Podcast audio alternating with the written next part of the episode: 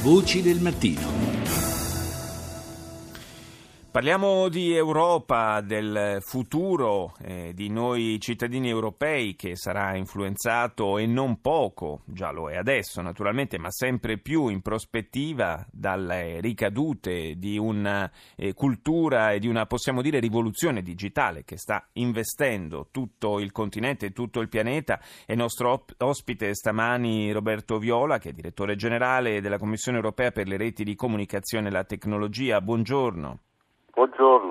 Grazie di essere con noi stamani a Voci del Mattino. Ci sono tanti aspetti naturalmente che riguardano il settore digitale eh, di cui lei si occupa eh, all'interno della Commissione europea, un settore nel quale l'Europa sta investendo tantissimo e si aprono delle eh, prospettive interessanti eh, anche per, eh, direttamente per noi cittadini, come quella di cui ancora eh, si parla molto poco eh, almeno in Italia, eh, della sanità digitale. Che cosa si intende per sanità digitale? Per sanità digitale si intendono tante cose. La cosa più importante è la possibilità per i cittadini di ricevere cure personalizzate, ovvero sia eh, sulla base di quello che siamo, la nostra identità digitale, la nostra cartella clinica digitale, sarà possibile ricevere eh, delle cure molto più mirate a noi e minimizzare gli effetti collaterali e soprattutto nel futuro avere risposte eh, per quelle malattie croniche per cui oggi non si hanno delle risposte concrete. In la nostra cartella, eh, diciamo, sanitaria, cioè quella che contiene un po' la nostra, la nostra storia eh, dal punto di vista della salute, le intolleranze, i problemi o gli interventi che abbiamo subito in passato, insomma un po' tutto quello che eh, descrive la nostra storia dal punto di vista sanitario e in un futuro non, eh, non remoto potrebbe eh, seguirci all'interno dell'Europa in modo tale da garantirci anche cure tempestive ed adeguate ovunque ci troviamo all'interno dell'Unione Europea. Sì, esattamente, questo è un po' il nostro progetto più importante in questo momento, quello di introdurre la cartella digitale europea. Per questo eh, stiamo lavorando tutti insieme eh, in Europa, eh, tutti gli Stati membri, noi, per avere uno standard che ci permetta, un po' come il telefono, di poterlo eh, utilizzare in tutta Europa essere curati se siamo in vacanza e eh, rivolgerci al miglior specialista possibile quando siamo fuori eh, dall'Italia o vogliamo dall'Italia eh, avere delle cure all'estero. Abbiamo da poco inaugurato la rete eh, per le malattie rare. Eh, è una rete che mette in contatto tutti gli specialisti di malattie rare in Europa e permette ai cittadini eh, che sono affetti da queste patologie di potersi rivolgere al miglior specialista possibile in Europa. È vero che la digitalizzazione della sanità può produrre dei concreti risparmi per il bilancio degli Stati, Stati come il nostro per esempio, eh, per i quali la spesa sanitaria è una delle voci eh, più pesanti.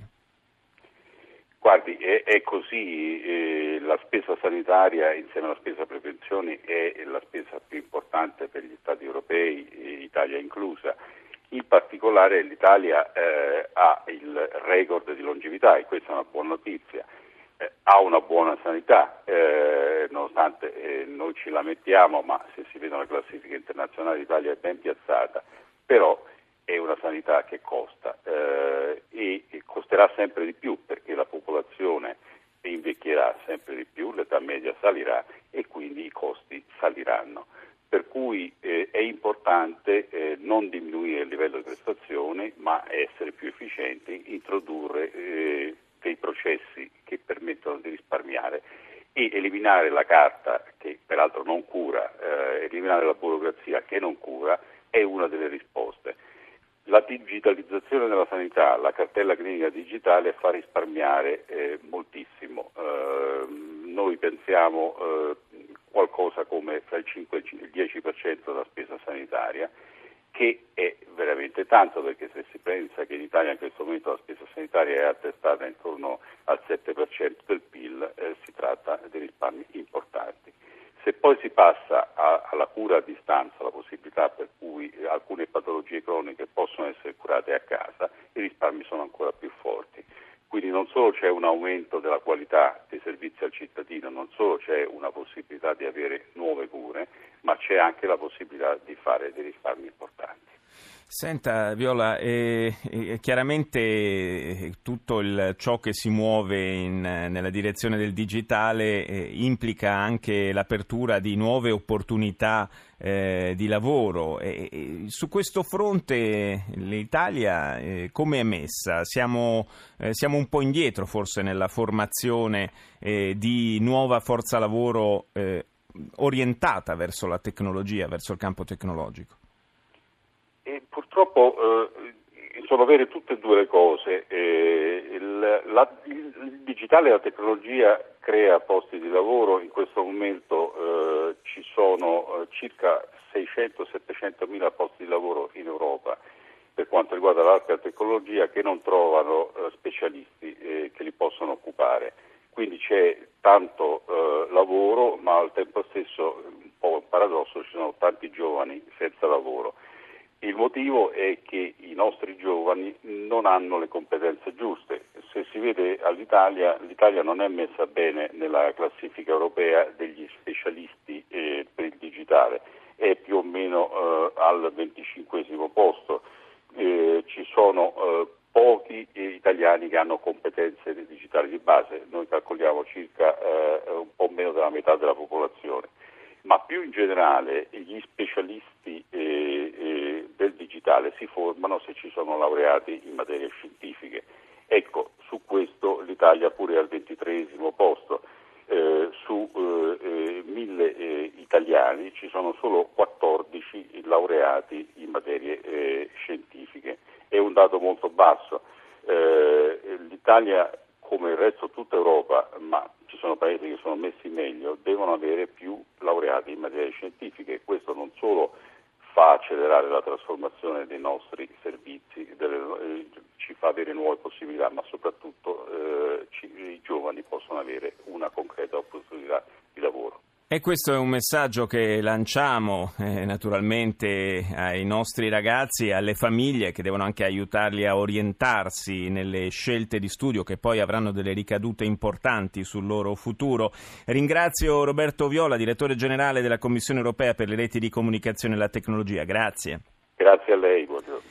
E proprio sul fronte della formazione, di una formazione che sappia stare al passo con le mutate esigenze del mercato del lavoro, c'è un'iniziativa che coinvolge anche il mondo accademico italiano. Si tratta di un progetto che ha visto 38 studenti provenienti da 12 paesi ottenere il World Bachelor in Business. Che cos'è? È un programma di studi nato dalla partnership tra Università Bocconi, University of Southern California e Hong Kong University of Science and Technology. Un programma che garantisce tre lauree in tre continenti. Colomba San Palmieri ha chiesto a Maria Sofia Gazzotti, una delle italiane appena laureate, qual è stata la sua esperienza e come le ha cambiato la vita. Io mi sono avvicinata a questo programma perché mi sono informata in Bocconi per un corso in economia aziendale tradizionale.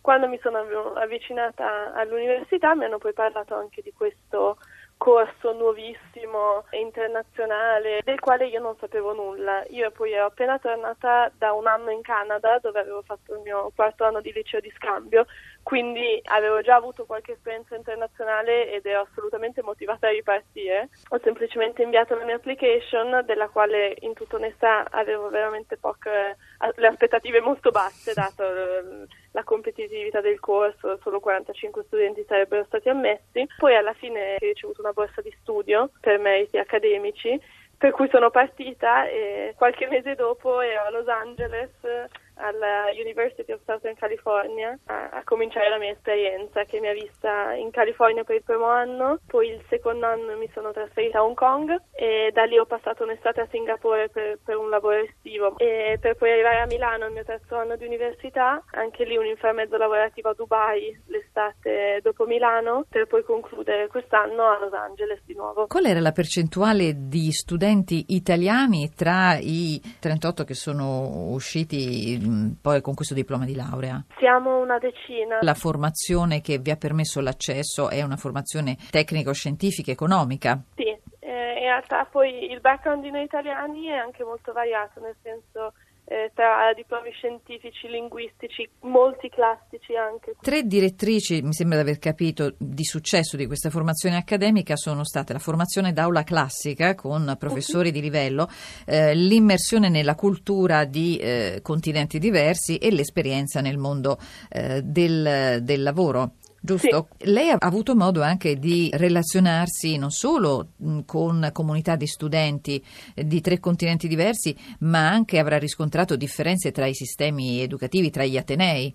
Assolutamente, tant'è che è stato parte del, dell'avventura di questo corso, nel senso ogni anno eh, abituarsi e adattarsi a un nuovo sistema educativo, tutti assolutamente sono state tre università eh, fantastiche con livelli di professori eh, incredibili, però al tempo stesso c'è stato il periodo di adattamento che solitamente uno studente ha al suo primo anno di università, noi l'abbiamo avuto ogni anno. Partendo mh, dai grand tour effettuati eh, nell'Europa continentale che mi sono tornati in mente, eh, dai ricchi giovani dell'aristocrazia europea, insomma a partire dal XVII secolo, avvicinandosi ai viaggi di formazione degli scrittori dell'Ottocento, eh, passando per il modello Erasmus, eh, potremmo definire questa formazione accademica globale un po' il, il futuro per gli studenti dell'era eh, globale che magari si vogliono vogliono costruire una carriera nel mondo del business?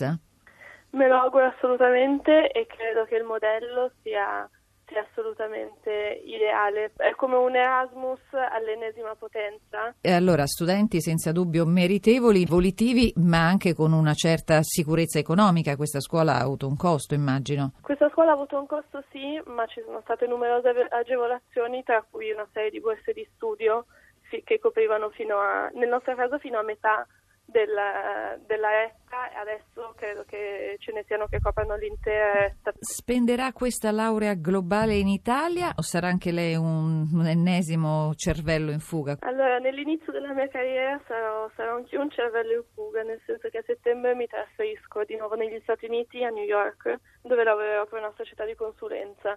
Non escludo però in futuro un, un rientro in Italia, ecco, mi piacerebbe molto. Secondo lei l'Italia è un paese per i giovani? Sì, bisogna crederci di più, nel senso che dopo aver visto eh, un ambiente americano e un ambiente cinese, l'anno a Milano noi abbiamo avuto opportunità di vedere numerose aziende, opportunità lavorative più limitate che all'estero, questo sì, ma assolutamente anche un paese per giovani secondo me. È una bellissima sfida questa della laurea per così dire globale. Noi siamo in chiusura. Vi ricordo l'indirizzo vocidelmattino.rai.it per scaricare il podcast della nostra trasmissione. Un grazie al regista Mauro Convertito. Tra poco il GR1, noi ci sentiamo domani. Buona giornata.